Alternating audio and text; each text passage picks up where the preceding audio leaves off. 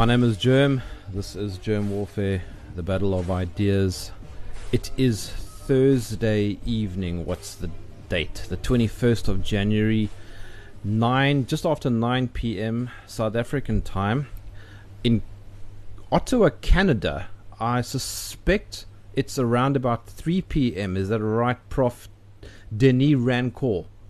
Rancourt. It's 2 p.m. at the moment. 2 p.m. All right, let me just get yeah. this right. So I want to get that French pronunci- uh, pronunciation correct. Denis Rancourt. Yeah, that's very good, close. Very good. Very good. Yeah. Right. So those. Yeah, so I don't mind when people say Rancourt, uh, but I do prefer the Denis as opposed to Dennis. Dennis, yeah. right. So to those watching, it's it's Denis. Uh, to my fellow South Africans, bring out your your French elitism for the next hour and a bit. um, so you're you're in Ottawa. Let me let me. I, I can't quite remember your full bio, um, but I've got it here in front of me. I took notes. Um, so I just want to get this right, D- Denis. You're a former former, and I'm going to ask you about that in a second. Former tenured full professor of physics at the University of Ottawa. That means that you can't get fired. Am I correct? That, that that's what it means when you're tenured that you can't get fired except with cause. I but I was dismissed. There was a huge legal battle in relation to uh, my dismissal, and then we uh, negotiated a global settlement. It took ten years to settle it. Ten years uh, with the help of my union, and it was a huge legal uh, and public relations battle. But it's now completely settled to everyone's satisfaction. Can I make a, a terrible joke and say then that you're a former 10 year full professor. well, it was actually two decades, more than two decades. But yeah. And then um, I took notes here, and I, it's uh, it also says you're you're a researcher. Uh, that's present tense for the Ontario yes. Civil Liberties Association. Yes. What is what that's is that? Right. Uh, well, it's a it's it's a civil liberties association, so it's a volunteer-run organization that uh, fights for and advocates for uh, civil rights in the province of Ontario in Canada. So we, you know, we do a number of things. Uh, we've got a web page, and we explain the the, the various uh, actions that we try and do. We wrote to the World Health Organization in relation to the pandemic. We wrote to the World Health Organization and said. This is crazy. You can't be recommending masks. and this right. is all the science. We reviewed it for them and so on we wrote to all the government people in Canada, provincial and federal, and said the government response to this is contrary to science, it's harmful, you have to stop, here are the studies, and so on. You know, we, we do things like that in terms of the public open letters, and we help individuals and people who are being attacked in various ways. And yeah. then just to just to drive home the point that you do know what you're talking about, you've published more than 100 articles in journals I mean that that is actually quite something, and you've been cited over five thousand times. Yes, and the one of the characteristics of my research is that it's very interdisciplinary. I have published in journals that deal with vastly different areas of science, everything from biogeochemistry all the way down to all the way down or up, if you like, to yes. theoretical physics, aspects of theoretical physics. So I, I'm, i I ran a big research lab. I was the lab director for over two decades, and I was funded uh, nationally and well respected. I've given 40 times I've given keynote or plenary talks at international conferences to scientists. So Jeez, yeah, I, I, I, was you know well recognized in, in many different areas of science, and I've made some fundamental discoveries and so on. So yeah, that's that's my background. So and and a lot of my background is very specifically uh, relevant to COVID matters. Yes. For example, I'm I'm I'm an expert in uh, environmental nanoparticles, and the physics and chemistry and environmental aspects of nanoparticles in in in the environment. So that's directly related to aerosol particles that can carry viruses, right?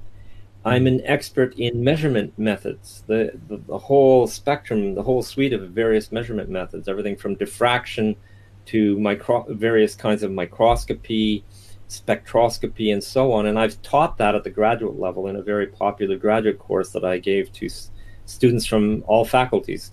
So, yeah, I've done I've done a lot of things, and a lot of it is is is. Let's put it this way: I'm an expert reader of the scientific literature. I, I know statistics at the highest level. I've used Bayesian inference theory and all kinds of statistical approaches in my research, uh, and so on. So I can I know when a science, you know, when author, scientific authors are stretching the limit of what they can really conclude, or when they're just saying things for the sake of sounding good versus their mm. actual firm results. I can I can sort all that out. I, I know I know what is PR and what is actual f- firm results that follow from uh, the measurements that were made. Well, let's just deal with those obvious hater types who bring up the fact that you've had one or two articles retracted. Well, not not retracted. Um, I've had I've had two articles that were deplatformed from ResearchGate, but they were not in peer-reviewed journals. They were just put up there on ResearchGate, right? Mm. Um, I've never had a, a, a, one of my journal articles retracted or anything like that. No, but no, there's a lot of deplatforming and censorship going on for sure. Yes, yes, no, I agree. And yeah, yeah. Um, and uh, one of the things that I um, noticed immediately is that you have an affiliation to Panda, which of course is a very good start. Well, that's a that's a new uh, affiliation for me, and I'm very glad to be part of Panda. Panda is, uh, is an exciting group. I think they're up to 150 people now. A lot of mm. MDs and scientists and so on, and we discuss uh, science regularly, science and policy and so on in in various forums uh, by Zoom. It's very exciting. It's really nice to be able to interact with a rich variety of scientists and, and medical people. Yeah, I really like it. So now that we've covered all all that stuff, let's get to the mm. real conversation. Okay. And one of the okay, look, I have put my neck on the line over the last, let's say, ten months. Um, South Africa's lockdown uh, came into being towards the end of March, and it pretty much hasn't ended, and I suspect it won't end until probably 2022. Um, I am of the opinion, uh, Denis, that PCR is at the foundation of this entire thing. They keep testing and testing more and testing more. Um, I know about the the Corman Drosten review that's been submitted to Eurosurveillance. I don't have high hopes that it's going to get published, mainly because of political lobbying. Um, in your view, just before we actually get to the conversation, where are we at globally? Oh, globally, I don't know. I mean, it, that's the thing about this this so-called pandemic is it's it's very different from place to place. Even the uh, death rates that you can look at uh, based on good all-cause mortality data are dramatically different uh, from one small département in France. I know you've been to France one small region in France, not even a region, it's, it's, it's a county. From one county to the next, there's like 50 counties in France. Uh, it, you can go from zero to 100, you know, if you're on, on that kind of a scale. Mm. Uh, and so there are hotspots that are very localized, and then there's nothing.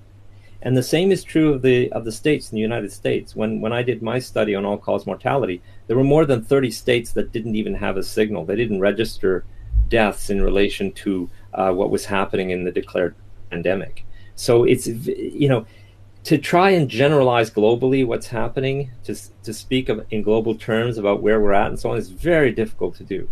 Um, but overall, this has been, in my view, this has been a a scam, a, a lie, a distortion. Uh, in my view, there there you know we always have viral respiratory diseases, and we always mm. have many of them acting in any season that co you know that that together infect many people in in in the various jurisdictions and so on um, that's always there. You see you you you hinted at this idea that the, the start of this was a was the uh, faulty pcr test. Mm. i would put the start of this before that. I would put the start of this uh, when they first were uh, saying that there are strange symptoms we've never seen before. There's a cluster of them and we ascribe them to this new virus. And they and they uh, uh, through indirect methods gave a kind of concocted genetic code for that virus. Okay, and they put that out there. It was not peer reviewed at first. It was sent out there, and ever it's almost like scientists have forgotten how to do proper science because now all you have to do is say that you've got the, the full genetic code, put it out there, and the mm. and the and the thing exists. Okay, it exists. You've never isolated it, you've never purified it, you've never taken uh, uh, sufficient fluid from an infected person and gone through the the process of actually isolating it. So you've got a pure sample that when you put it on the microscope you see several particles of this one type of virus and you can tell if it's contaminated with a few other types of viruses mm. and so on. And then you take that purified sample and from it on an ab initio basis do the genetic coding okay? All of that has never been done as far as i can tell and i keep reading the literature. So the, we're stuck with this uh, genetic sequencing that is convincing a lot of people that therefore a a new virus has been you know is out there and is yeah. the thing causing everything. You see i i've argued that i've argued that any virus or combination of vi- viral respiratory diseases could have done the same thing you always have sick people in the winter. You see, this is a seasonal uh, mechanism, so there's always a, a maximum in all cause mortality in in the in the mid latitude northern hemisphere. Uh, you know, that Europe, North America, and so on. You always have this huge seasonal winter peak of all cause mortality, and then a trough in the summer, and that cycle has existed since we've been measuring it accurately. And you can have extraordinarily high quality data since the Second World War, for example, and you can just see it year after year well, the all cause mortality uh, that is above that summer baseline has not been statistically different in 2020 than it has been for the last two decades. But anywhere except in the US, in certain states in the US, where some really unusual things happen, which I think I know what's going on there. But in, in, in, in, in just that exception, you actually have a number of total above baseline deaths that is statistically anomalous. That's statistically higher than than you would normally get. Yeah, and I mean, I'm gonna I'm gonna ask you a little bit about that um, as we kind of build up a little bit. I just also want to uh, just remind you that I am doing this on a dedicated server. This is not on YouTube. There's no censorship, so you've got nothing to worry about. You don't have to talk in code as as people do on YouTube, so that they don't get deplatformed. I right. don't do that. Fantastic.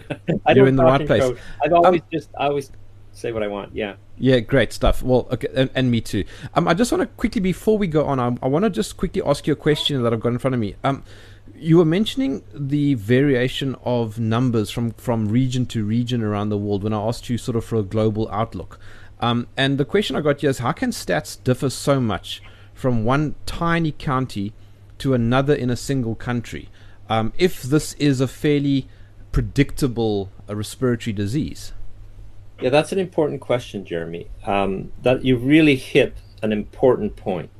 Um, if you look at all-cause mortality associated with this seasonal cycle, uh, that phenomenon never happens. It never occurs. You can follow it from state to state in the United States over the last many decades, uh, from country to country in Europe, and so on, and you never get these jurisdiction to jurisdiction uh, dramatic differences in in the deaths that can be attributed to what's going on in that seasonal uh, stress that's due to viral propagation that occurs in the winter. So so this is never before seen uh, with regards to uh, these viral respiratory diseases. Okay, so that's what ha- that is one of the reasons that I have con- concluded in my research, and I've written two big papers about this um, the deaths were due to the measures that were imposed. They were due to what was done in a particular jurisdiction uh, as opposed to another, and not due to the normal propagation of a virus in an in an unperturbed population where you don't have these these these really stringent measures being mm. applied, mm. and also stringent or let's say aggressive reactions to the potential of this new pandemic in terms of treatment in hospitals and so on. Right, so so um, it's clear to me. Let, let me let me spell out hmm. why I mm. believe that the the deaths are not normal. That they are induced by the response. These are response induced deaths. Okay. I'm not saying that people didn't die from the virus or a virus or a, a collection of viruses. I'm saying that the anomalous and well uh, characterized peaks in the all cause mortality are due to the response, not, not the underlying virus. Okay, here's the reason. First of all, where these dramatic uh, rises in deaths occurred in the in the jurisdictions where it occurred, everywhere around the world it occurred synchronously just after the pandemic was announced by the World Health Organization. So there's synchronicity there.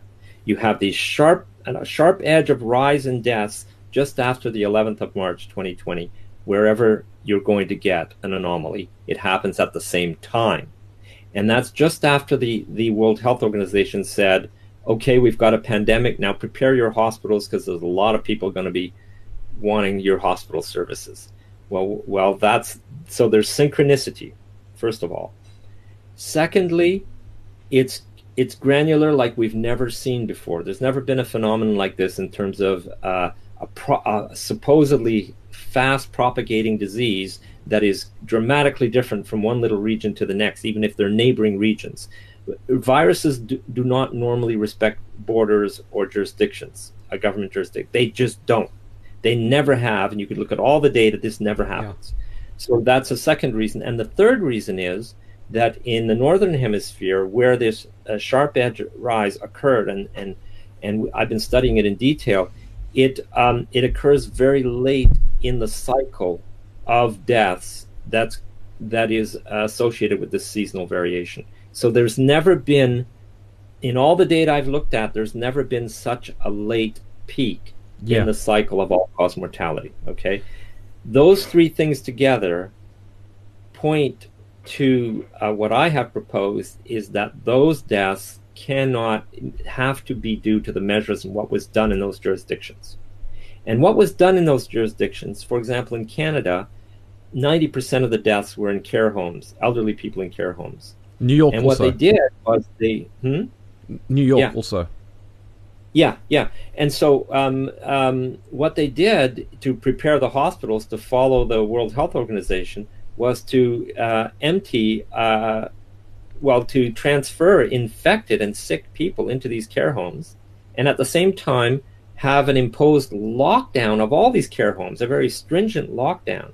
So they they they uh, seeded all the care homes with infections of various kinds, whatever whatever they are. When you're in a hospital and you're in intensive care and so on, you you are infected with a number of things. Chances mm. are, you know. So they seeded the care homes in this way and then locked them in. Now, locking them in, even from a purely biological point of view, is the worst thing you can do to have an epidemic within the care home. Okay. First, because transmission is through aerosol particles and you need ventilation. That's been proven over and over again. The World Health Organization itself has written big reports about the need for ventilation to prevent uh, spread in, in the built environment and so on. So instead, you, you close the windows, you close the doors, you don't even have natural ventilation, you lock them in that way. But also, Jeremy, I got to tell you, it's not like science just started in 2020. We've got decades of really good science, you know? And what is known about viral respiratory diseases since decades eh, is that an individual is more likely to be infected when they're exposed and more likely to be very sick from being infected based on two factors that are the dominant factors for relatively young, healthy people. One is the level of psychological stress that the individual is being subjected to in their lives, that they're feeling in their lives, mm, mm. subjected to and felt. Okay. And secondly, is the individually as socially isolated. That is a huge factor Suicide. in how sick you're going to get.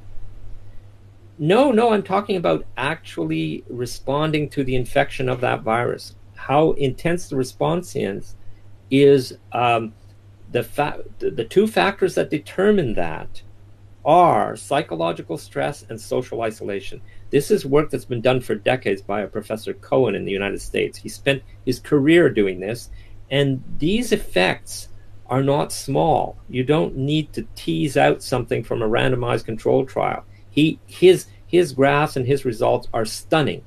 Okay? Now that's for this was done at a time where you were allowed to infect university students with influenza to do these measurements okay so he would he would he would purposefully with a known strain infect young adults and see who would get infected from the, the same infection procedure and how bad the disease would be. And he correlated it in a very strong way to psychological stress and the degree of social isolation of the individual. That's okay? fantastic, actually, because I've been wondering yeah. about that for months. Well, it's very important, and it, you know, it, it's all. It's also if people are aware of their own bodies and they're living in, in a place where there is this seasonal cycle of, mm. of influenza and so on, you you notice it for yourself. You're you're more mm. likely to get sick and really sick if it if if it's a stressed period in your life or at work and so on. Um, but anyway, that is a hard science result. This is not a subtlety. You're not. It's not. It's not something you can argue about. So, so in other words, they, in terms of the known science and in terms of killing people in care homes, they did the worst possible things. They I, isolated the the elderly, vulnerable people from their families, from their usual routine, from their usual mobility, being able to go outside and so on they they closed them in into an environment where you had suspended aerosol particles mm. uh, and you were not ventilating them um, and uh, so this was this was almost a re- it was a recipe to have epidemics in care homes. That's what it was. Um, what what they did how they responded. So whenever governments say we have to protect the vulnerable i cringe. Yes. Because I know what they're thinking of is locking down these institutions and creating the conditions where you're going to kill as many uh, uh, as many as you can, you know, in a sense. So so I cringe when they say we have to protect the vulnerable. In fact, um, Sweden is a mm. country that didn't have overall uh, lockdowns, and um, but they did lock down their their care homes. They did want to protect the elderly. Well, Sweden had a large peak of deaths in care homes even though you, you see what I'm saying? Mm. And and so so what how you treat the vulnerable because they're the ones most likely to die from these infections. Exactly what you do to them is vital. It's it's crucial. And the thing you don't want to do is protect them with special unproven methods like locking them into the homes and things like that. Well i mean talking about unproven and of course science i don't know if you are aware but if you aren't aware the hair on your arms is going to stand up right now. But in South Africa, we are we are prohibited from going to the beach anywhere in the country. We are prohibited from going to the beach because apparently going to the beach, Denis, is what they call a super spreader event. Do you have that term where you are? Of course. Um, that's that's insane. It's contrary to science. Okay, it, especially at a beach, you're going to have you you normally have air movement okay, because of the difference in temperature between the water mass and the land mass and so on. You've got wind. It's it's flat usually, so you've got wind there. There is no way that an outside beach environment can be a place that you can consider to be one where transmission will occur. That is completely contrary to science. It's insane. Okay. Uh, it, it doesn't even matter how, if you're close together. I mean, I, I don't know what you would have to do to, to, to have transmission events at a beach in a beach environment. You know, I, I don't want to yes. think about it. Well, please please don't judge me. But, please don't judge me. I didn't make the that stupid rule. oh no, I'm not judging you. I'm not judging you. I'm I'm, I'm responding to what your government did. You know, um, it, it is the whole thing about. Okay, look, transmission occurs in the built environment for these viral respiratory diseases. Period.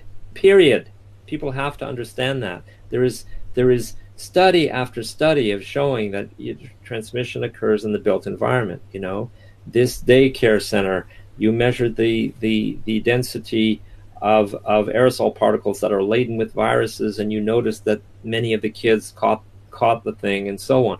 This has been done over and over again. Airplanes, where you have uh, circulating air in the airplane, but the air is not ventilated out, and you know that one person's infected, and within a within a week or so, you you follow them, and everyone or a lot of the people that were on that airplane are infected. So we know there are many many scientific articles about how transmission occurs. This is this is one. It's just so crazy because you have to understand with viral respiratory diseases, it's not like we started studying it this year. We have known for a long time why um, you have this seasonal uh, effect in mid latitude countries. It's because mm. aerosol particles are only stable in air when the absolute humidity is low, which is the winter. Okay, and that would be the winter in the southern hemisphere as Yeah. well. So so so you it would be our summer, you see, and this has all all been studied. It's been documented, and measurements of how stable actual aerosol particles are depending on humidity of air have been done in the laboratory. You know, in the 70s they were doing this. This is it's it's really well on a lot of this stuff is really well understood and the and the, and the great variety of viruses that are that that uh, propagate this type of disease always with very similar symptoms basically the virus uh, through aerosol particles comes into your lungs through the air starts infecting the surfaces of your lungs you get sick you fight it off you have symptoms that are related to an infection in your lungs this is this has been happening forever you know, viruses have co-evolved with breathing animals since there were breathing animals. There were viruses around before there were breathing animals. Uh, they've been around as far as we can tell from the very first uh, living cells that appeared on the planet. There were viruses uh, that that co-evolved with them. So this these things are there's a great variety of them, and they've evolved uh, to be to persistently be there and uh, you know if if they were killing the hosts they they would die out themselves right Yeah, I'm, I'm going to come Uh, to that in a second. Um, but you mentioned humidity, and I've got a question here for you from um, a viewer. You're saying, look, uh, Prof, you initially claimed a second wave would be due to changes in humidity. Have you updated that opinion in light of recent spreads? Um, okay so what i have said is there won't be a second wave there'll be a 1000th wave okay? In other words there are increases in all cause mortality every winter in places where we talk about these diseases okay? And the there's always mutations there's always a variety of viruses that are acting in in the community in the population and so there's always going to be a peak in mortality like that. So that's that's what i've said. Um, now i think the the person asking the question may be referring to uh, surges in all cause mortality that are not related to the winter season. For example in the united states there was a huge hump right in midsummer. Crazy stuff that's never been seen before. Okay, the only time, the only time that I know of in the data where there has been a peak in midsummer in all-cause mortality is one time in Europe and France where there was a heat wave, a terrible heat wave in August 2003, and it caused a sharp peak and killed some 10,000 people in France. Otherwise, you never get that, which is why I have said, and we're back to what I originally said at the beginning of the interview these anomalous peaks, in the, which are only occurring in the United States where we have good data, um, have to be due to the measures. These are Yes. deaths associated with everything that was done and so on, right?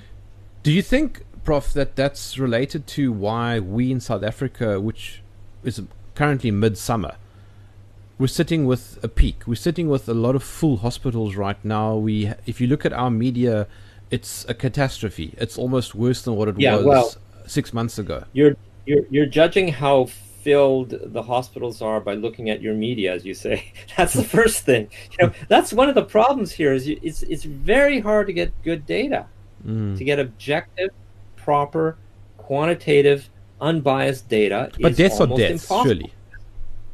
Yeah, a death is a death, but um, a, a a hospital bed is a hospital bed also. But you've got to go and see the hospital beds. You've got to register the death. You, you know, if you if you want good data, you have to actually go out into the field and do these things. Um, so you can't just you can't just interview the head of a hospital who says, "Oh my God, we're overloaded this year," and and the journalist doesn't think to ask them, "Well, what was it like last year?" or what was it like for the last 10 years? Or you know and so on. So it, it's very hard to get, get good data. Um, but uh, hospitals in at least in in in in our uh, in the northern in Canada let's say hospitals are always overburdened in the winter. All cause mortality is higher in the winter. And this is true of heart conditions uh, bacterial pneumonia and viral respiratory diseases. Those are the three that are normally go together and, and cause that big peak in the winter. So there are something- often times where hospitals are, are overburdened. Yeah. But something weird is happening at the moment. I mean, we don't Oh, yeah. normally we don't normally have um, uh, all this kind of activity going on in the hospitals midsummer towards the end of January here in South Africa. Um, I mean, I can okay, tell you. There are two I, things, Jeremy. There are two things. Okay. First, you have to be sure that the activity you're talking about is actually documented, that there are actual investigative journalists went on site and they actually verified this, and you can get good data. You can mm. talk about specific hospitals where this is happening and show evidence of lineups and people lying around in the hallways and so on.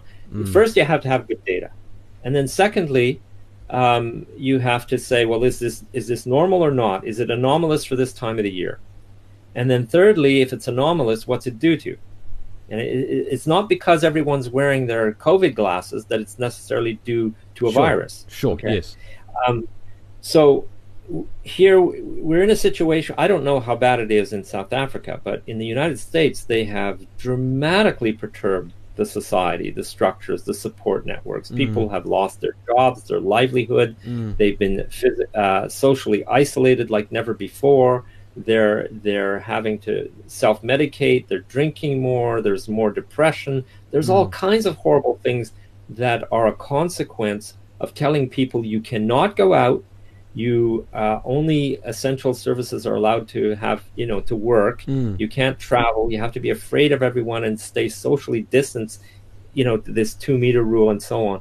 It's crazy uh, the extent to which they have perturbed our lives and our and our livelihoods and the things that we normally do and that we normally mm, consider to mm. be normal.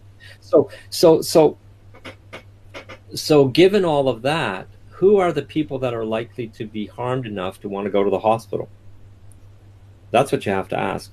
You'd have to go in and say who's in the hospital, why are they there, how did they get here, what's their story. You'd have to do field work. You'd have to if there really are more, you know, and and how different are they, and so on.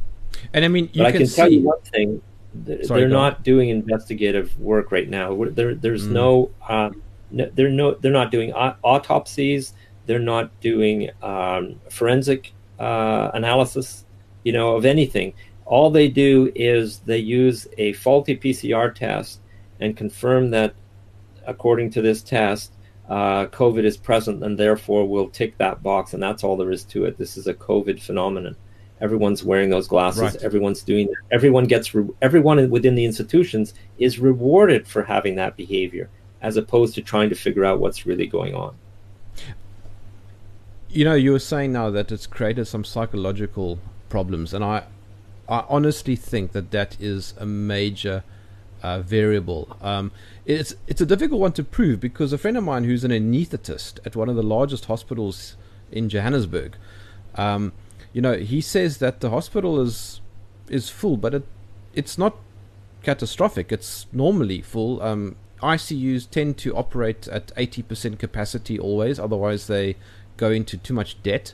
Um, uh, but he also says that there's a problem with critical care and and ventilation, and people are panicking and they, they don't know what they're doing and they're putting people onto oxygen too quickly and using too much.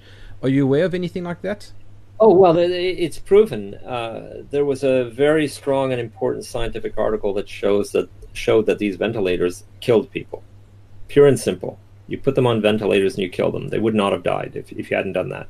There was a, a, a large study published in the scientific journals that, that, that showed that for New York, the, the, the state of New York.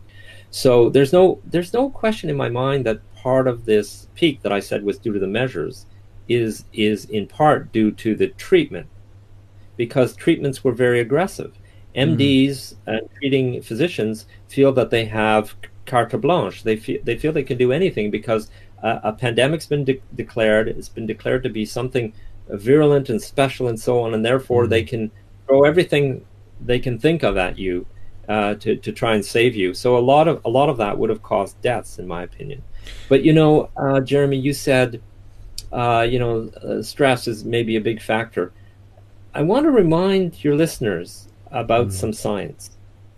There's this is this is not controversial stuff. This is extremely well um, uh, established science.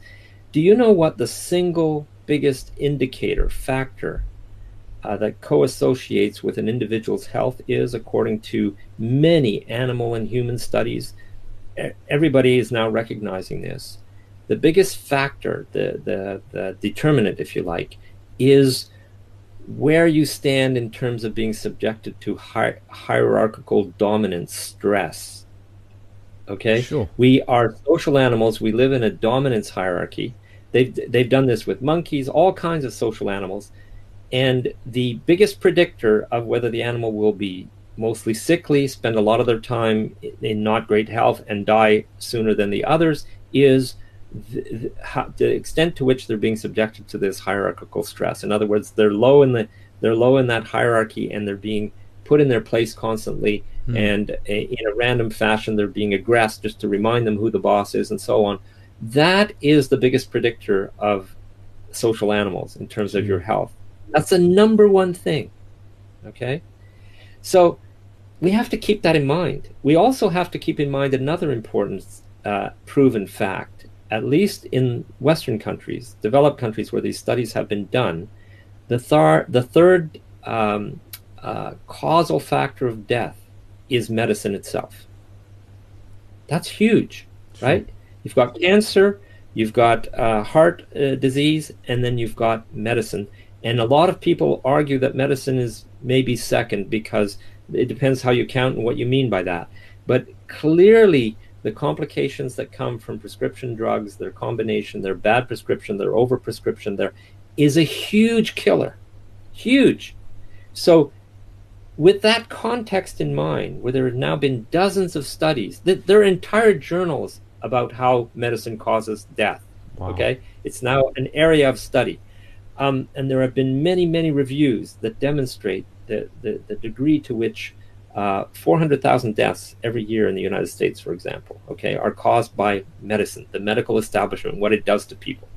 So that is the context. Now, in that context, it's not hard to imagine that when you declare a pandemic and everyone's running around like crazy, uh, uh, um, clinicians are going to do things that could cause death. Okay? and it's it's been proven now.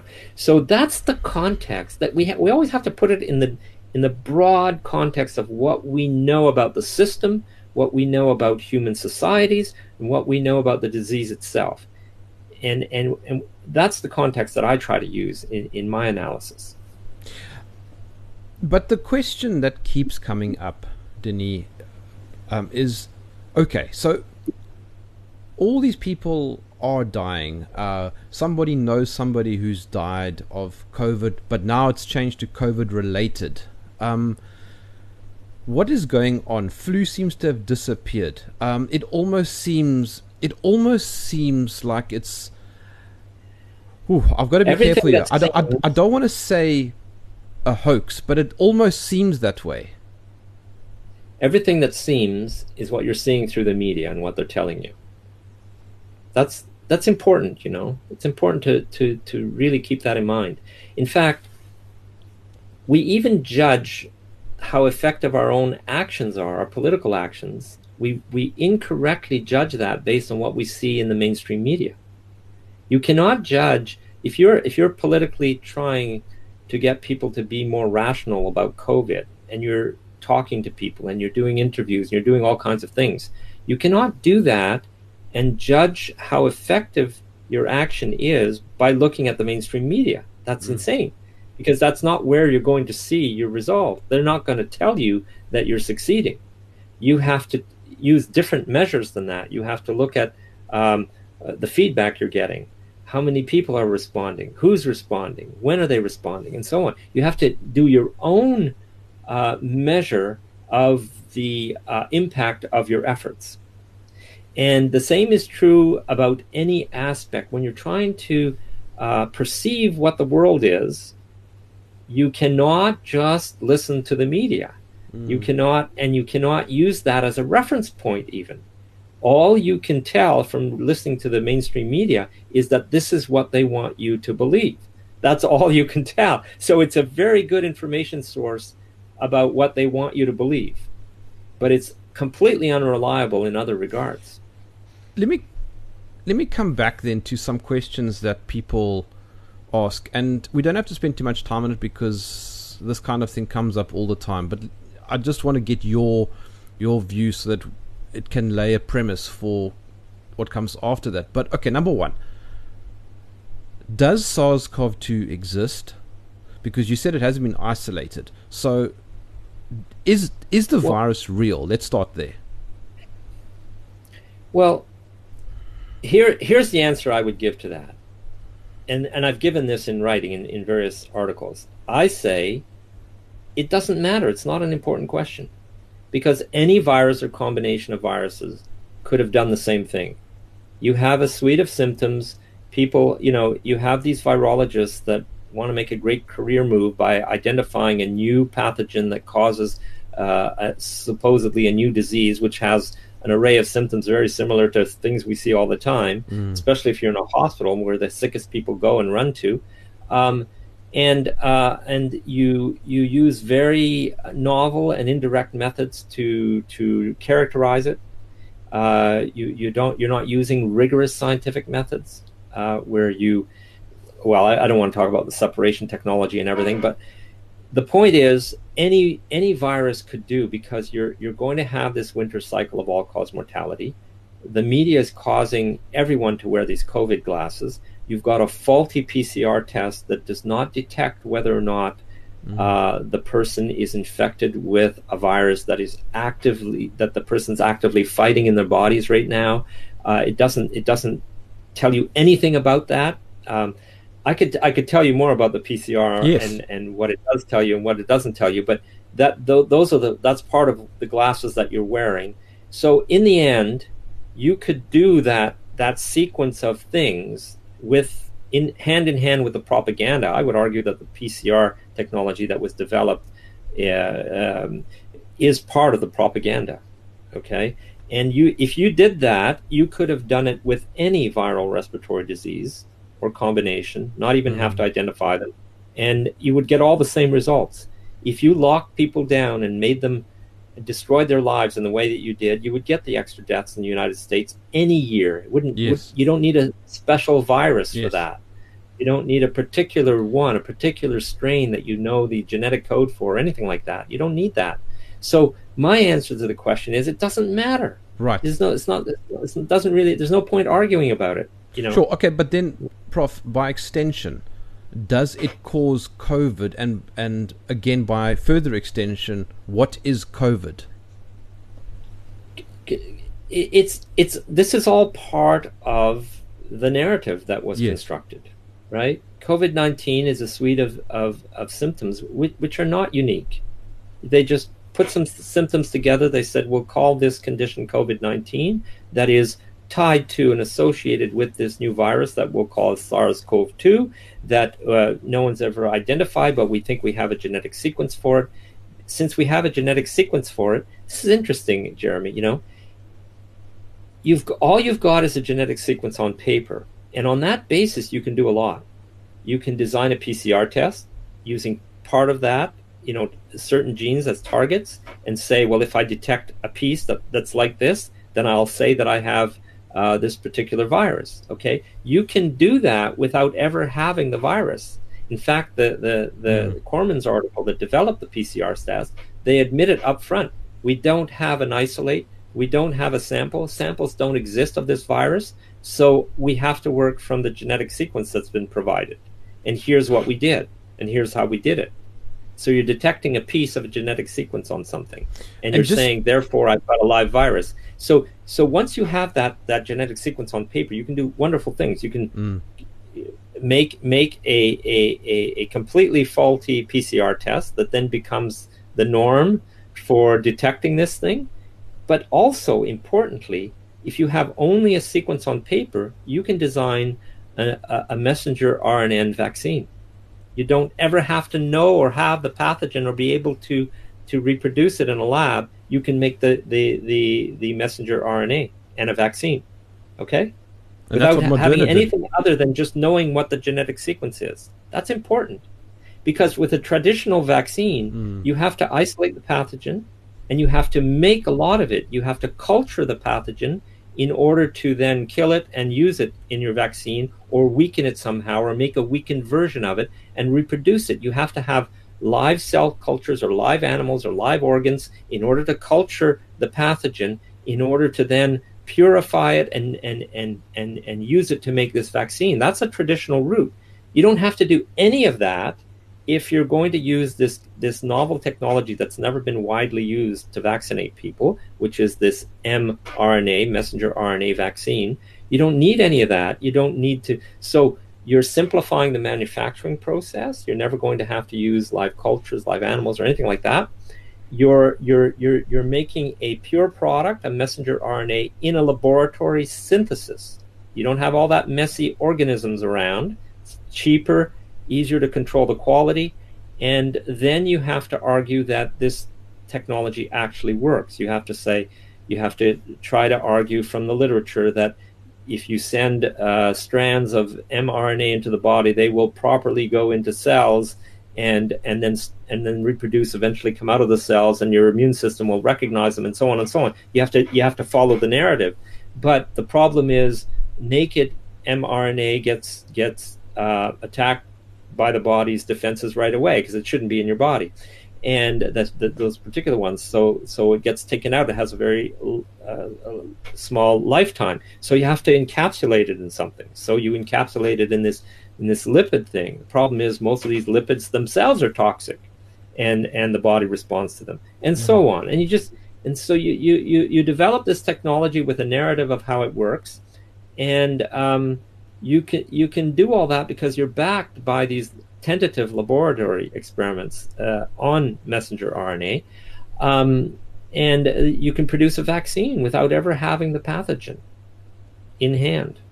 But that doesn't sound like good science. And I'm not a scientist. There's an understatement. It's not it's it's good business is what it is. Okay? It's it's meant to be good business. It's not this is the opposite of uh, a rational world where you do things for the good of people and humanity. It's it's so, the opposite of that. Hold on. So, Prof, are you saying then that that this vaccine is nonsense? I'm saying that it probably is. In my view, having read what I read, knowing mm. now what I know about how these, uh, you know, mRNA vaccine in quotation technology has been around for about a decade. They've been testing it and developing it and inventing it and telling the narrative about it. Um, but what I read in that literature does not convince me at all that you could make an effective vaccine by this technology. Doesn't convince me at all. You know, you get an immune response. Well, you're going to get an immune response when you put something in the body. Uh, uh, you put a bunch of, put almost anything, you're going to get an immune response. Is it an immune response that actually protects you from the next time you get this or a similar virus? That's the question. Is it effective? you can't even you don't even know what your uh, if you wanted to oh, it's just crazy even if you wanted to test it on animals you don't even have a pure they're using mixed samples of a bunch of viruses that cause another animal to be sick and they're hoping that the virus of interest is in there and they're using that to infect after they've vaccinated i mean that that's this is all very this is all this is not uh, you know, high tech in the sense of being exact and precise. There's a there's this wet chemistry. It's messy. It involves living organisms. It involves uh, trying to interpret the results uh, mm. that are uh, not cut and dry in themselves. You know, how was the organ attacked? Which organ was attacked? To which degree was it attacked? And and down to the so so this is very tenuous stuff. They like to they like to package it nicely, put it in a nice bottle, give it nice names, draw nice pictures when they tell the narrative of how this thing works. But in reality, this is messy stuff, really messy stuff. And it's bad and, science. Well, it's it's it's worse than bad science because this particular vaccine, the only thing they've managed, the only thing they've tested so far is to some degree whether it's lethal. Will it kill mm. a lot of people in the trials? Okay. They're admitting that it's not particularly effective at preventing you from being reinfected, and they haven't demonstrated that it is. But they they have taken young, healthy adults and demonstrated that relatively few of them get very sick, and only I think it was two of them that died in the first trial or something. Now, here's the problem, Jeremy. An elderly person is so different mm. in terms of their metabolism and their bodies from a young, healthy person that it's almost a different species. I mean, the, the, the, the flora in your gut is different, which informs your brain differently. You know, there's a lot of science on how different the bodies of elderly people are compared to young, healthy people. All right. So they have not tested for safety this vaccine on elderly people whatsoever. And yet they are in priority in many countries giving the vaccine to elderly people under the pretext that they're the most vulnerable and that they therefore need to be most protected. So what this means is that a, a, a trial is being done using a substance that has never been tested on a safety for the relevant population and they're giving it to that population, which in addition is the most frail population in, in, in, in the society. So that is unethical. That is contrary to all of medical mm. ethics since the Nuremberg Code was developed. It's absolutely at odds with that. You cannot large scale do an experiment on a human population without ever even having tested for safety. And that is in effect what is being done because because it's it's never been tested on elderly people. And then what, what... And, and in addition I would add one more thing. Hmm. That also means that since the, the safety testing has not been done, it means that the elderly person that you're proposing this vaccine to, it is impossible for them to give informed consent. Right. Which is which is section two of the of the Nuremberg Code. Okay, you have to be give informed consent. You cannot give informed consent if there is no in relevant information about the safety of this thing. It is impossible, therefore, to give informed consent.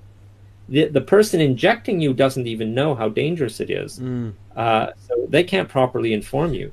Uh, so the so you're violating the the the foundation of medical ethics by by uh, putting this vaccine out in a rush uh, circumstances and saying, well, it'll it'll be perfect. We'll just document how many people die. You know, um, in fact, in Israel, yeah, um, yeah, in Israel they have a, there's actually a, a ministry group that well a group that informs that directly is with the health ministry that said we're going to say that this is experimentation on humans. Mm. Uh, and that therefore you needed pre-approval, and pre-approval presupposes that you have to do the relevant uh, safety trials. Okay, there and so that was a big hoopla in the in the in the Israeli uh, media, and no other mainstream media talked about it around the world in the West for some reason. And it's kind of weird though because nobody can sue the pharmaceutical companies that are pushing out this experiment? Well, in a, in the normal society, before they started changing the laws to protect big pharma, mm. uh, you could sue them. Of course, you could, and you should be able to in a society that protects individuals and protects itself from being degraded in this way. Uh, but you're right. Many governments have uh, made these kind of no-fault rules and have said, well, there'll be a com- there'll be you know an administrative tribunal that'll look at your claim that'll evaluate it and the government will compensate you. Uh, that yeah. is now the norm for vaccines in, in the US, for example. Uh, and so these laws are being passed more and more. So that means that you detach uh, the perpetrator from the consequences of mm. what they did. Mm. The other the other huge thing is that the trials themselves are funded, run, controlled, and communicated by big pharma by the manufacturer that's going to profit from this. That's incredible. Think about it. Never before in modern societies since the Second World War have we allowed it's societies have degraded to the point where we now find this to be normal. That a government agency which has uh, uh, improper ties to big pharma itself, in terms of you know uh, uh rotating employees and funding and everything, that the government agency is receiving information that big pharma wants to give it that it decides it's going to give it sure, there's a legal obligation that they mm. have to divulge what they did and what the dangers are, but in actual fact, in practice, they they make up the spreadsheet, they write the report, they choose um, um, to. Okay, they're making billions of dollars. Is there any chance that they're going to falsify one of these reports? Is there any chance? Is there any probability? Ask yourself. Mm. You know, people's careers, uh, all these employees, uh, the executives that are going to get bonuses, uh, the Im- huge amount of money that's involved, and and they're supported by the entire uh, uh, system. Is there any chance that when they when they communicate safety information to the FDA, that maybe there'll be some bias, that maybe there'll be some faulty information or omissions? Sure, they'll have good reasons for the omissions, but is it possible that that'll um, happen? Um, just to confirm what you're saying, I saw a graph yeah. about maybe a month or two ago that showed the amount of spending by the largest lobby groups in the United States and by more than double the number one biggest spender or the biggest lobbyist is Big Pharma. Yeah, Big Pharma is huge. Mm. And so is agri food. Yeah. You know, uh, genetically modified crops and all of the specialized products that you sell with them. Uh, glyphosate. No one's talking about glyphosate. Glyphosate has huge, the mass use of glyphosate has huge health repercussions that are proven in the scientific literature, cause all kinds of gut diseases that we've never seen before, and so on. Um, so, this is the world we live in. This is the, the institutions have been captured, they are corrupt Mm-hmm. There is no longer uh, professional independence. You know, this, that's one of the really great things about the COVID 19 episode is that they've dramatically perturbed society. They've made us very uncomfortable. They've made us suffer. And as a result, people are trying to figure out what the heck is going on. Yeah. And people are, for the first time, noticing that the medical establishment is corrupt. I mean, you have an editorial in a leading a medical journal where the, the editor says the Lancet talks about scientific corruption. Okay, uh, it's incredible. So this this uh, massive aggression against society that's been perpetrated mm. has caused uh, us to become aware of the degree of corruption of and the degree of capture of our institutions and the lack of democracy in our countries. The other positive thing uh, is that ordinary people are wanting to learn and are learning a lot and are asking a lot of questions. You know, mm. I, I'll put a scientific article on Twitter and I get all kinds of ordinary people making comments, going in, reading the article, pulling out extracts, asking mm. what this means. Uh, um, I had one person just today say, is there a place where we can take a course on how to read these scientific articles? You know, how to figure this out? Because it's really complicated and uh, people are actually interested and and they're using their common sense mm. they're acquiring huge amounts of knowledge and often good solid knowledge regular people are doing this more and more i mean it's it's being very educational for for a large part of people there's also the phenomenon of spinning out into extreme uh, uh, you know, theories about what's mm. going on. That can happen, and it's normal. You're trying to figure things out. You you see all these unexplained aggressions against you and your family and your society, mm. and you're hmm. trying to figure out what could possibly be happening. You know, so it's normal to to project dangers. Any any animal would do that. You know, monkeys see a shadow and they think it's a lion. They they run for the trees. Exactly. Prof, yeah. I, I I've got a bunch of questions from my viewers, and uh, um, but I, I don't want to break the flow just yet. Um, so I'll get to the questions just now, if you don't mind. Uh, sure. Sorry, by the way, I see that I just look at my time here, and I see that we've reached about an hour. Do you do you mind hanging around a bit longer? We can go longer. Ah, fantastic! I'm Great here. Stuff. Let's do it. Yeah. Great. Yeah. Thank you. Um, okay. You were just talking about.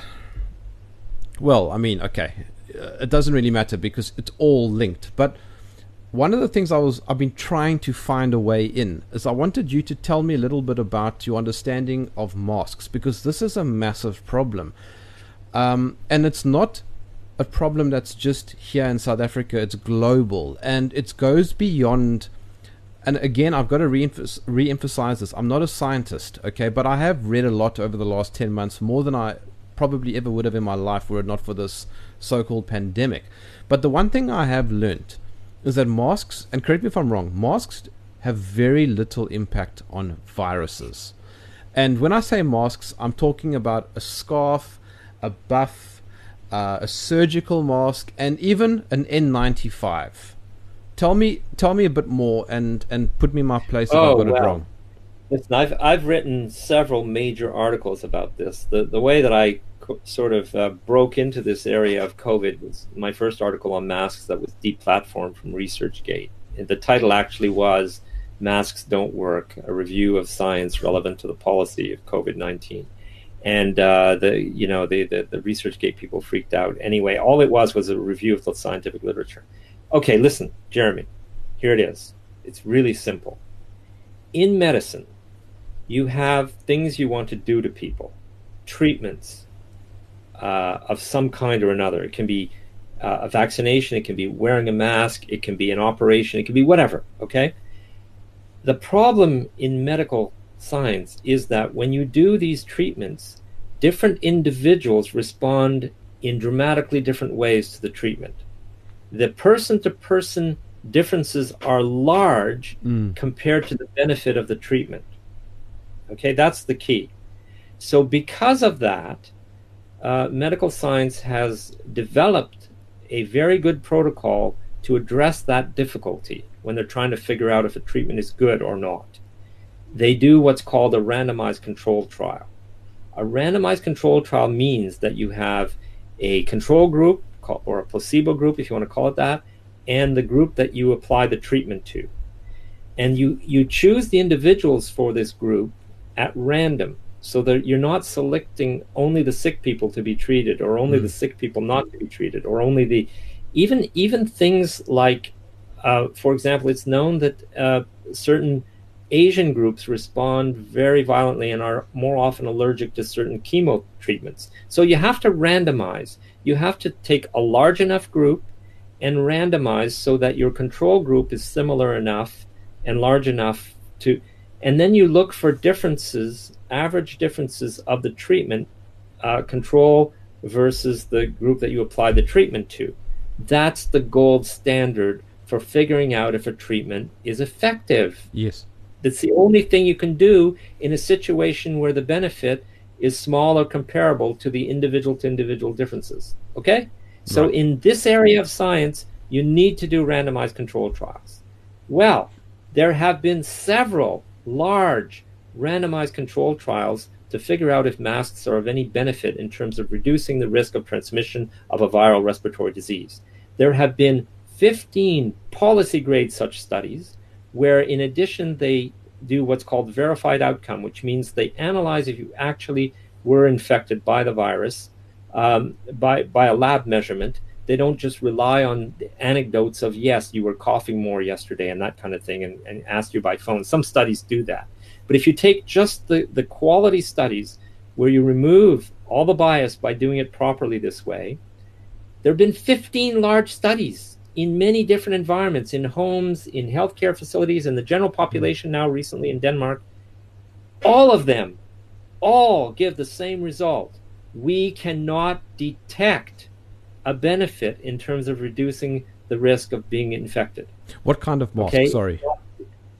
Oh, they do all kinds of masks. There have been these um, one. There's a class of these uh, measurements that compare the N95 mask to the regular surgical masks, and they all find no difference between the two. That should tell you something already.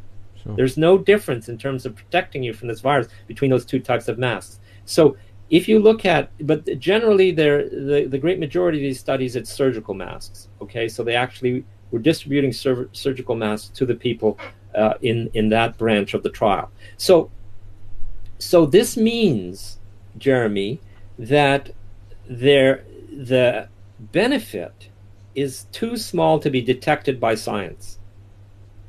It's it's not statistically meaningful. The sure. only thing that comes out in some of the trials that is statistically meaningful, for example, is that some of the healthcare workers that were wearing N95 masks got a lot of headaches, way more than the people that weren't wearing them all the time. So there's there there are things you can see like that that are statistically significant. But in terms of protecting you from the viral respiratory disease, it is the, the, the benefit cannot be detected. Now, what that means is that science has spoken. Masks do not work, period. It doesn't matter what you believe about the mechanism of transmission. It doesn't matter what you imagine the the droplets or the cough balls or whatever you want to think of are doing. It doesn't matter that a piece of cloth can filter out droplets when you cough into it. Mm. None of that matters. You do a proper randomized control trial. You do it's 15 of them now that have been done that are that have been reviewed and looked at again and again and they all have the same conclusion. We cannot statistically see a significant difference. That this means the difference is too small to be detected by but, an experiment designed to detect the effect. Good God! So to to to say anything else now, and you see, that's the problem is that governments have reversed this principle of the precautionary principle. Okay, they've reversed it. The government is supposed to, in in a potentially dangerous treatment, such as preventing people from breathing, causing them to put humidity on a cloth, and therefore there's this bacterial uh, perfect medium for bacteria to grow. It's, there's all kinds of potential dangers. With any potentially dangerous uh, thing that the government wants to do, they have the onus to show that it's not dangerous. That's what the precautionary principle is. They're supposed to do this before they apply the measure. And they have reversed it. They're applying the measure and then asking whether or not scientists could demonstrate that they were right to do that. it's just it's an upside down world. So backwards, yeah. All backwards. It's all backwards. And and um, so masks. The mask question is is answered by randomized controlled trials. That's all there is to it. Now, knowing that masks don't work, you can ask, why is it mechanistically? As a scientist, what do you think? And I can tell you, as a scientist, that I am convinced that the main transmission route is fine aerosol particles that are part of the fluid air. If you have, uh, you know, a cloud of fine aerosol particles in the room that you're in or wherever, um, and you're wearing a mask and you're breathing with that mask, there are low impedance routes around the mask everywhere through the biggest pores in the mask and so on, where the air will get in. Otherwise, you can't breathe. And and th- these very minute particles are part of that air, and they're going to go straight into your lungs. Period. That's all there is to it. Now, in addition to that, it takes very few of these uh, virus-laden particles to infect you. The the so-called uh, minimal infectious infectious dose is very very low with these with these uh, types of diseases, the viral respiratory diseases. So you don't. It doesn't matter even if you could filter out, um, let's say, ninety percent of the aerosol particles. Even if you could, hypothetically, 10% of them is 100 mm-hmm. times more than you need to infect the person.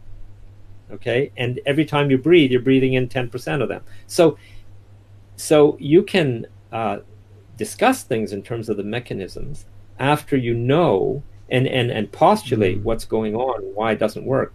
But the first thing is to determine is there a benefit? And the only scientific way to do that is the randomized control trial. Does that does that help? Yeah, well, yes, definitely. Yeah. Yeah.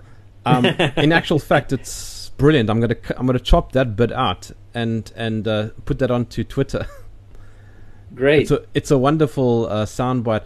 Okay, I I need to get to some of the viewer questions. Otherwise, I'm going to be uh, ignoring them, and I don't want to do that um, because they make the show happen, um, Prof. Absolutely. I apologize for the random nature of the questions, but that's just the no, way no, it is. No. All right. So, Random's better. All right. Um, so this question says, but the symptoms vary so widely. Is it correct to still call this a respiratory viral infection? Oh boy, that's a loaded question. Um, yes, sick people have very different symptoms from one person to the next, um, but they're also affected by many different pathogens and conditions, right? You never just die of a viral respiratory disease. Every time this has been looked at, uh, they analyze uh, the fluids and they find several viruses uh, being co-multiplied in the in the infected person's body. Mm. Okay, uh, typically two, three, four, five of just the ones they're able to detect. And in addition to that, what generally kills you is not. See, the thing is, uh, uh, bacterial pneumonia cooperates with viral infections. Yes. So you're going to get a lot of people dying from bacterial pneumonia that were first infected with this viral infection. Um, also, whenever a viral infection um, demands metabolic energy from you because your immune system has to kick in and do all this all this work and all these things, it uh, removes uh, metabolic energy from the other things that your body's doing to Mm. keep you alive. And in someone that already has another medical condition, is already fighting other things, uh, that puts them near the edge of death. And there can be this nonlinear reaction where they do die. So, so whenever you stress uh, the metabolism of a person that is already sick f- with with one or more several conditions, that's when people die. Right. The, gen- And- the, the, the, the average person who gets a viral respiratory diseases virtually never dies. Mm. You recover from it. Your your immune system has learned to handle this, and if it hasn't learned well enough, you're going to get more sick than you would otherwise. But you're going to learn in this in this cycle. You're going to learn. Mm. okay, so so what matters in in terms of your symptoms is what conditions do you have already. Uh, what is the history of of challenges of various infections to you personally? What is your immunological history? You know, have you been infected by something similar enough that your immune system already has an edge in terms of recognizing this thing? Um, all these things matter, and uh, every person's body is different. So someone is going, you know, given the same. When when Cohen was doing these studies, actually infecting uh, university students with uh, a known influenza strain, okay, different students would have very different reactions. Some people would complain about these terrible headaches. Uh, some people would have uh, a stomach flu. Some people, you know, Mm. b- bodies respond differently to the same thing also. And as I said in, in his studies, the amount of uh, that was very, very tied to the amount of psychological stress they were being subjected to. And in reference. I- I- sorry. Go on. Yeah, yeah. Oh, Cohen's work. He even wrote a a review article of all this that's relevant to COVID nineteen this year, like 2020. He, he- his work is easy to find. Just look at uh, stress, disease, and stress. Do a Google disease and stress Cohen. You'll find it all right away. Yeah. In in in reference to um, the bacterial comment you made, the bacterial pneumonia comment, um, Satan himself, I mean, sorry, Fauci himself, um, actually did a study, what about a decade ago, in which he looked at 1918 and Hong Kong and a bunch of other Yes, I know. uh, pandemics. Um, Yeah. in which he found that bacterial pneumonia was the leading cause of death. Yeah. What do yeah, you make of right. that There's study? a major paper. Absolutely, it's a great study.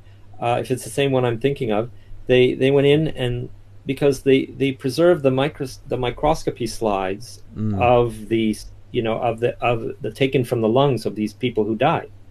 Uh, they actually did a lot of autopsies and they did a lot of uh, research to try to figure out what had happened.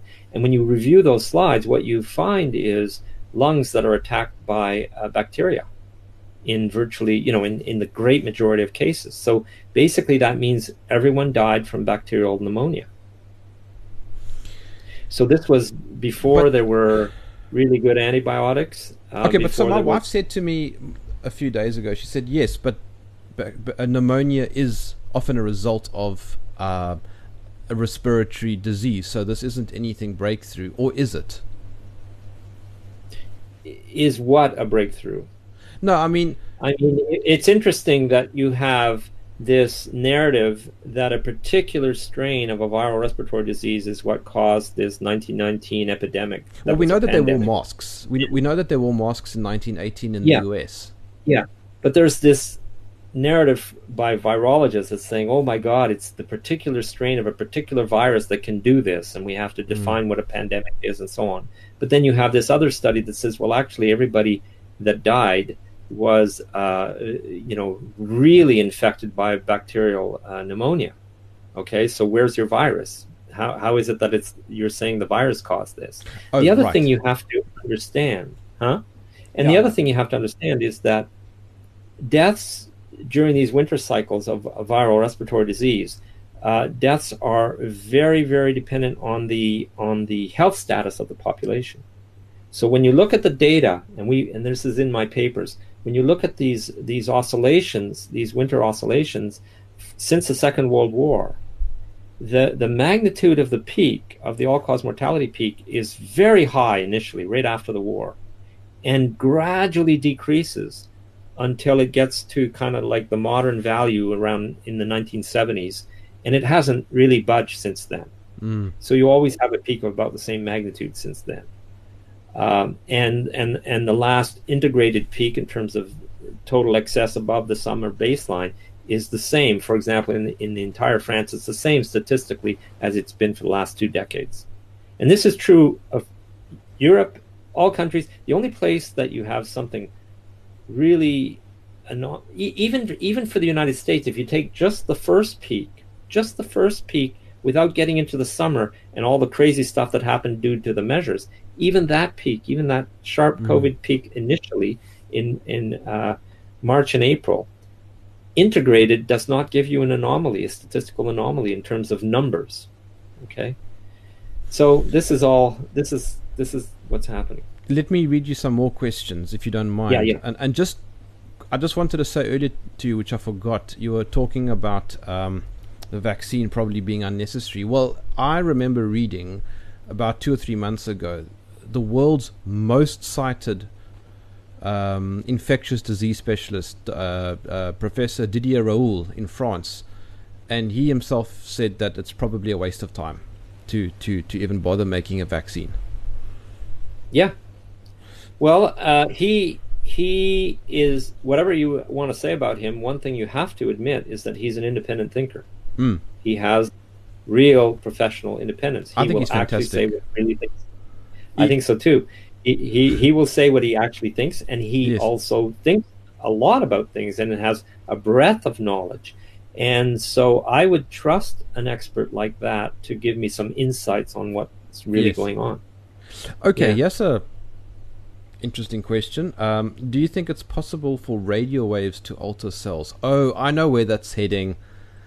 I know that there's a bit of a conspiratorial undertone there, but but okay. So answer the question. Nevertheless, can do you think it's possible for radio waves to alter cells? Yeah, this is tied to that whole G5 thing, right? Five G. yes. Um, yeah, 5G. I'm guessing. Yeah. I'm guessing. Yes. yeah, I would guess that too. Okay, listen. There's two things here. First, it is true that electromagnetic waves affect live tissue and live organisms and live beings and so on. Of course, that's true. Electromagnetic waves includes visible light, ultraviolet Mm. light, infrared light, radio waves. They they will they will um, affect you because you are made of matter. There are electrons in there, charged particles. There's all kinds of things. Um, microwaves affect matter and, and and can cause molecules to vibrate and so so generally speaking it, it you know no one's going to contest that uh, um, the various waves that we're that that are around us because of all the technology does affect us in a sense that there there has to be a physical response you know you're absorbing this Yeah. radiation but the question is does it have a does it cause a physiological condition does it cause a biological condition that you can measure that that is big enough that you can detect and really ascribe to that. And so i reviewed the uh, the 5g literature all the people that were that have looked into that but i limited myself to scientific articles only.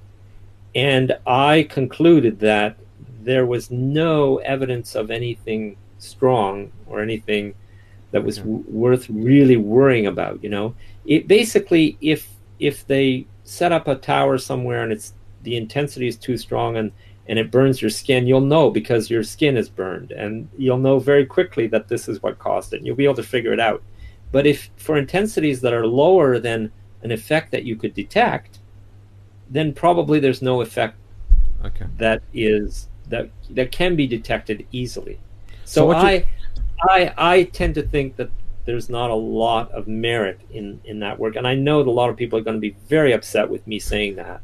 Well, it's a very hot, uh, uh, sensitive point with a lot of people. It's, Sure. Okay, but Prof, what you're saying is Yeah. then I, I need to I need to phone up uh, David Icke, who's been on my show a couple times, and say, listen, David, you're a bit off on this one. Well, you, you, Jeremy, you have to convince yourself about whether or not he, you, he, I am, I'm off, or you know, you. One has to look at the evidence. One has to go and look at the evidence. You know, how do, you, how can you tell? we have one You know- last question. Can I can I read you Okay. one last question? All right. Um, ask the Prof about his views on basically um, excessive sanitizing. Well, one of the things I wrote in my last paper that was published at Panda is that it is now quite certain, determined, that uh, propagation does not occur through contact, meaning touching and surfaces and fomites.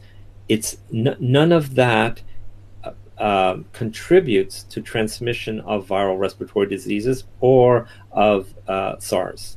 Okay, there's a big review that came out recently. I, I reviewed the review, and it's very conclusive. It, it, it cites all of the article, everything that's known about that, and it was very convincing to me to look at that again. There is, and I've always thought that it has to be aerosols because we know the seasonal cycle and we know the mechanism of it and so on. So uh, it's not. I, I'm having a really hard time trying to figure out why the World Health Organization said at the beginning that it was that fomites were probably important. I just do not understand how, when faced with a viral respiratory disease, they could have come up with that. It's a, to, it's wrong. I think, and so that means that washing your hands and washing surfaces is completely paranoid, unscientific, and useless it, with regards to propagation of a Mm. viral respiratory disease. That's what it means. Now, I have to note, Raoult, who is this brilliant man that you just mentioned, he believes, I'm told, I didn't read his actual paper or anything, but he believes that transmission is mainly through contact and fomites. So we're at odds on that point. Mm. I'm reviewing the scientific literature. Everything I know, I can only make sense of this if Mm. this is transmitted by um aerosol particles in air. He has said, and I know that his uh, followers, if you like, the people that really appreciate his work, Mm. um, have questioned me on this. But all I'm doing is reporting what I've Right. read in the scientific literature and what makes sense to me in terms of how I understand the epidemiology of these of these diseases. But that is a point that we differ on. But I mean, by and large, it seems it seems counterintuitive to constantly wash your hands.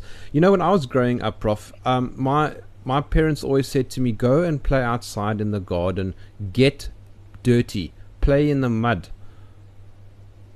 Yeah, well, that's a scientifically a serious uh, proposal that our exposure to uh, microbes and pathogens and all the, the biota that are out there is is part of what makes us healthy as we are growing up because Mm. we our our immune systems have to learn about all these things that are out in the world and so that, that that's a very serious uh, scientific position that's just not something it's not just something that your mother or grandmother would say Mm. um, but um, pure and simple, there is no. Every time that people have said, "Oh, the transmission was probably by contact," when they actually looked at the study, they hadn't controlled for aerosol transmission, and it it Mm. made more sense that it would be aerosol transmission.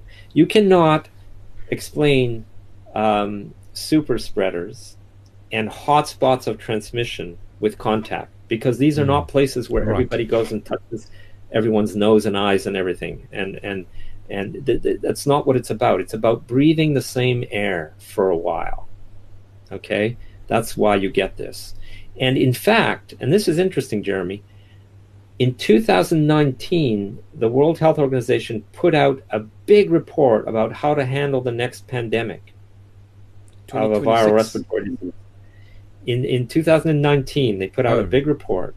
Okay, 2019, Event and they 201. said in there they they made recommendations and they said in there the things that you should never do under any circumstances. And one of them was I saw that. It, it, makes no sense to do contact tracing, for example, because mm. it's not relevant. It's just going to mix you up, and you just don't do that. You don't spend resources doing that. That's one of the recommendations they made.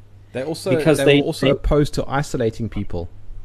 Yes, isolating healthy people. You don't do lockdowns, and you only you you you own and yeah, there there are a bunch of recommendations there that are exactly contradicted in what they then recommended the, a year later, and this was this was like the summation of all knowledge that we have and the best advice we can give moving forward. Right? This is their mega report in 2019.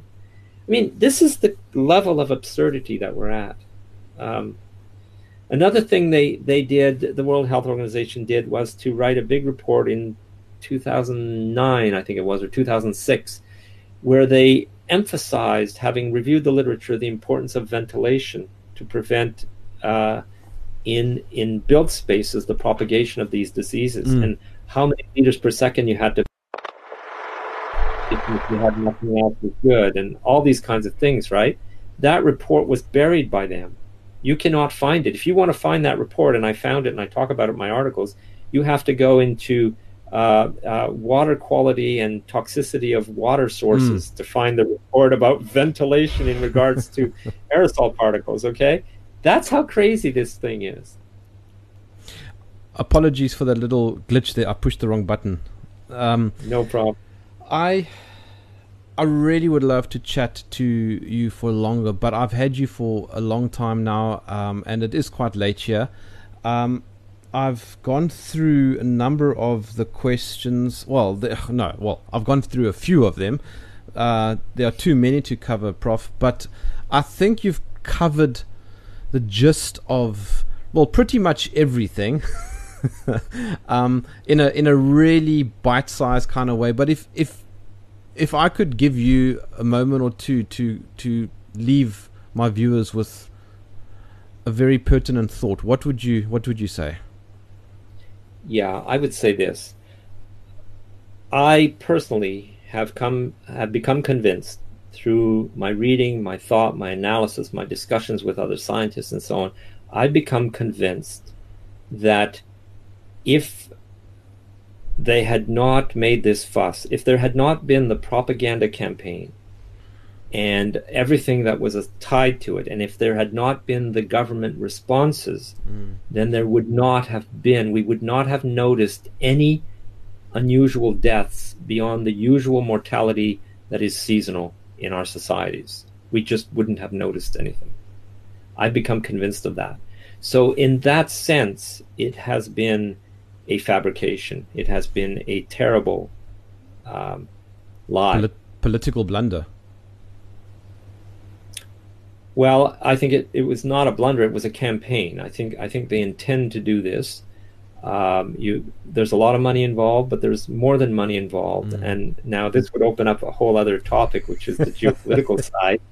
I don't know if you want me to say a few words about that. Please, no, please Go ahead. Well, okay. Uh, you know, the thing that th- that is most threatening to the global elite that still control many things in the Western world, the thing that's most threatening to them is p- people, and especially the middle and working class. I mean, the professional classes are completely indoctrinated and bought out and everything. They're they're they're not a threat, mm. but you've got all these other people in the middle class uh, that are a real threat because if they start talking among themselves and decide who to elect and actually elect people that represent them and do things like that, it becomes very dangerous for them. Mm. You know, th- we live in a, a very crazy world where the actual bosses are invisible. The people who tell our politicians mm. what's a smart thing to say these days and which pandemic we should worry about and and and how your finances should be run nationally and so on. The people who who who, who run the place uh, we don't know what their structure is. We don't know who they are exactly. We mm. don't know uh, what their mechanisms are what the controls are. We don't know anything. And uh, so they're vulnerable because more sooner or later people are going to want to know who these people are and how they operate. And and and they're going to want to enforce transparency and accountability sooner or later because it's become so obvious that we're run by this global cabal, you know? And so so they are vulnerable and the, the way they can defend themselves against people who might become political and might organize and might start having ideas and learning things on their own and so on. The way they can defend against that, one way, is to have complete surveillance and complete control of the internet environment and to isolate them so they're not meeting, so they're not talking, so they can't easily organize into political parties and so on. And when they do, you know everything about them because they're doing it on Zoom and they're doing it uh, by communication methods that you can peer into whenever you want. And also, very important, you have to be able to shut off that they can travel. Especially, you don't want mixing to jurisdictions. You don't want a lot of uh, people going to jurisdictions where they're not able to surveil you. Someone else is surveilling yeah. you. If you go to China, go and live in China for a while, and all of a sudden the the uh, people that do surveillance for um, the Western globalists don't see what you're doing, who you're talking to, what you might be saying, how you're organizing things, and then and then you travel back with that knowledge or whatever, you know.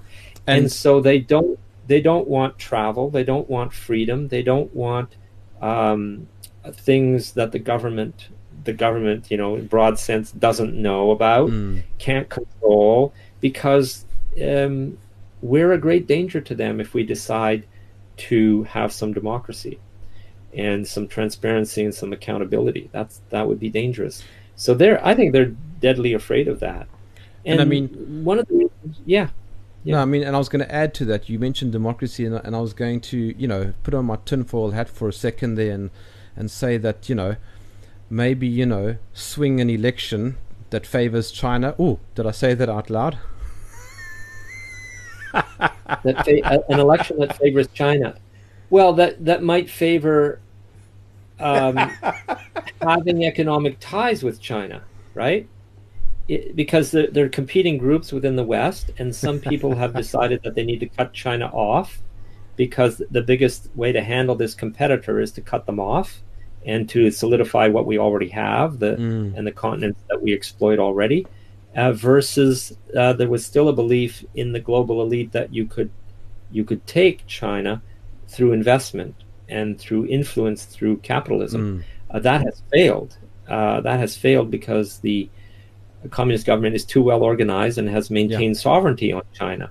So there, there are these big debates happening as to how to do this. And mm. so, yeah, uh, political uh, changes can change how we see China and how we cooperate or not in in the world with uh, what some would see as competitors, others see as something to take over, others see as you see what I'm saying? Yep. Yeah, all this matters. But, Prof, it has been the greatest of pleasure chatting to you. I've thoroughly enjoyed it. I I know that just about every single person who's been watching um, is a fan.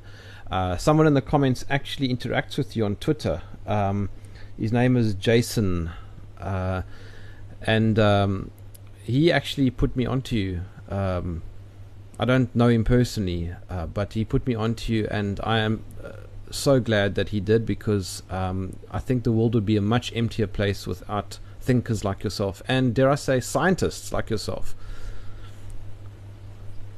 Yeah, well, thank you. I, I'm, I'm glad to be here, and I'm glad to meet your your listeners and so on in this way.